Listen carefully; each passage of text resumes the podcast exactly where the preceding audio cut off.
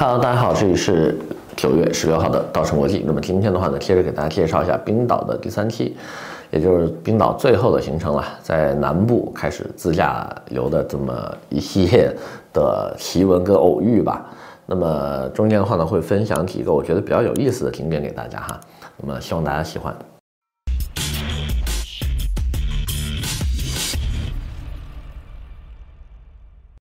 Hello，大家好。那么今天的话呢，给大家带来冰岛最后的行程哈，就是南部的一些行程。那么日常的这些个旅游景点就不介绍了吧，比如说 DC 三的飞迪残骸啊、维克镇啊、黑沙滩这些，我相信啊，大家都已经呃去过，或者是从小红书上就可以了解很多了。那么今天的话呢，分享三个小众的南部景点，呃，其中的一个的话呢，是它的一个火山中心啊，火山中心的话非常有意思啊，它叫 Lava Center。Lava 是英文这个岩浆的意思啊，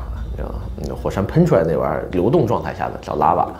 然后的话呢，我们开始以为这个地方应该也就是一个图片展啊，或者是一些呃，就是就火山岩浆凝固之后的这些展览。但是呢，去了之后，我觉得最好玩的还是它有一个小的影院啊，这个小影院呢，轮流播放，每十五分钟播放一次，就是整个。冰岛火山喷发这些年来的一些状况，呃，它是按一个编年体的这样的叙事方式给你叙述的，几几年哪个地方开始喷了，离我们这儿有多远，喷发的状况是什么样，然后还有当时设置下来的一些画面，非常的震撼哈！你会发现哦，原来这个地方是世界上火山活火山最密集的一个岛屿，在过去的二十当二十多年当中的话，已经喷发了十几次了。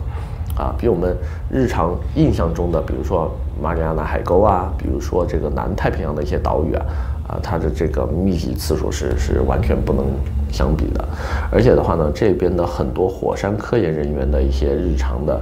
呃，这些个生活啊，也被记录在当中。你会发现，哦，原来这边的地质学家还有火山观测者，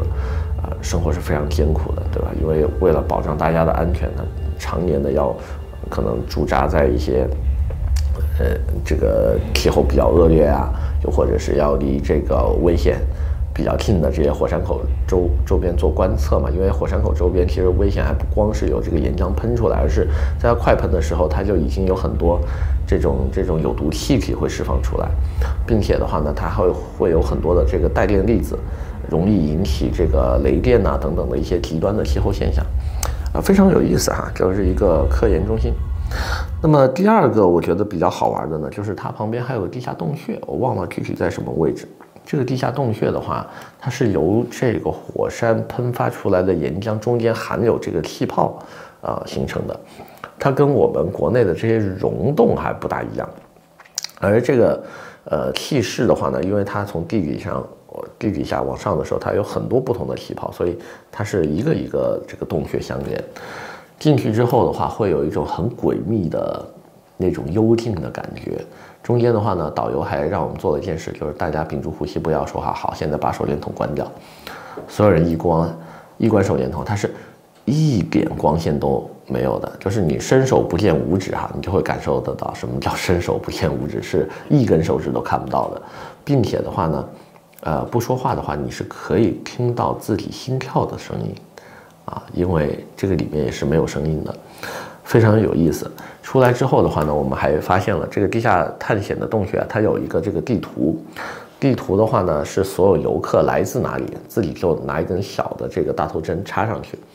那么发现了来这边旅游的，这是全世界哪儿的人都有。连这个南美，南美还有很多人来过这里哈，我都没想到。那么中国，我没有想到，居然也扎满了啊！基本上啊，东部沿海城市跟华南沿海，呃，几乎都是满满的，说明大家还是挺爱玩的。那么最后呢，走的时候呢，去了一趟一个农家博物馆，农家博物馆叫什么名字我给忘了，但是那个地方的话呢，特别有意思哈。一开始我们以为是一个正儿八经的博物馆啊，是可能市市里面建的，或者是国家捐。捐献去去去整的这么一个东西，就后来发现并不是，就是一户农场主，他的族人后代们，呃，为了纪念这个家族啊怎么发家的，呃，给自己的这个先辈们啊做的这么一个复原的这么一个博物馆吧，保留了很多老的建筑哈，就里面的这个牛棚啊、马厩啊，呃上课的地方啊，自己住的地方啊，全部都保留了下来，并且的话呢，还搭建了一个大的这个怎么说呢？应该是他们粮仓的一个棚吧，然后把那个棚改成了一个接待中心跟博物馆，那个里面放了很多过去本地人使用过的一些农业用具啊，然后呃当年的这些个船呐，就木质帆船的一些呃文物或者是残骸吧。那么还有很多动物的这些骨头啊，包括鲸鱼骨，就是你看完之后是真的挺震撼的。就这回我们终于看到鲸鱼的这个肋骨了，因为上一次在养马岩的时候是看到它的下巴骨，都是挺震撼的。而且的话呢，我们没有想到，呃，本地早在。就是一八几几年，一九几几年年初吧，一八几几年年末的那个时代的话，就已经用上了电灯泡了哈。这个地方是有水轮发电机的，很多人不知道啊，水轮发电机其实是英国人柯林斯在一七八几年就发明出来的，所以他们比我们早用电两百多年，非常的可怕哈。就就去完之后还是挺震撼的，并且的话呢，这个国家很早就普及了全民教育。一九一四年，全冰岛实行了十岁以上的男孩子必须接受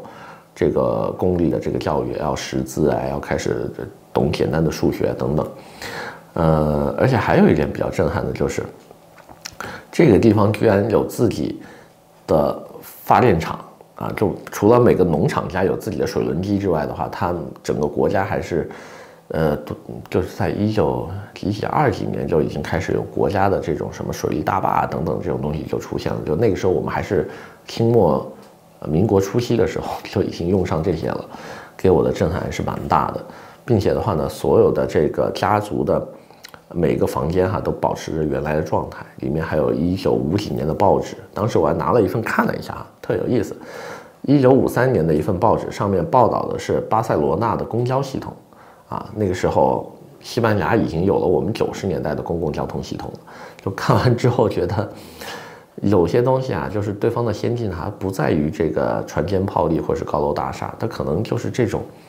简单的民生的一些东西就已经领先我们很多了。所以的话呢，还是感触蛮多的。希望呢，大家有空的时候呢，也可以跟我一样，哎，到处走走看看。多了解一下外面的这个世界，有的时候呢，跟咱们想象中的真的不大一样，非常的有意思。那么今天因为时间的关系呢，先给大家分享这么多，我们下回再见。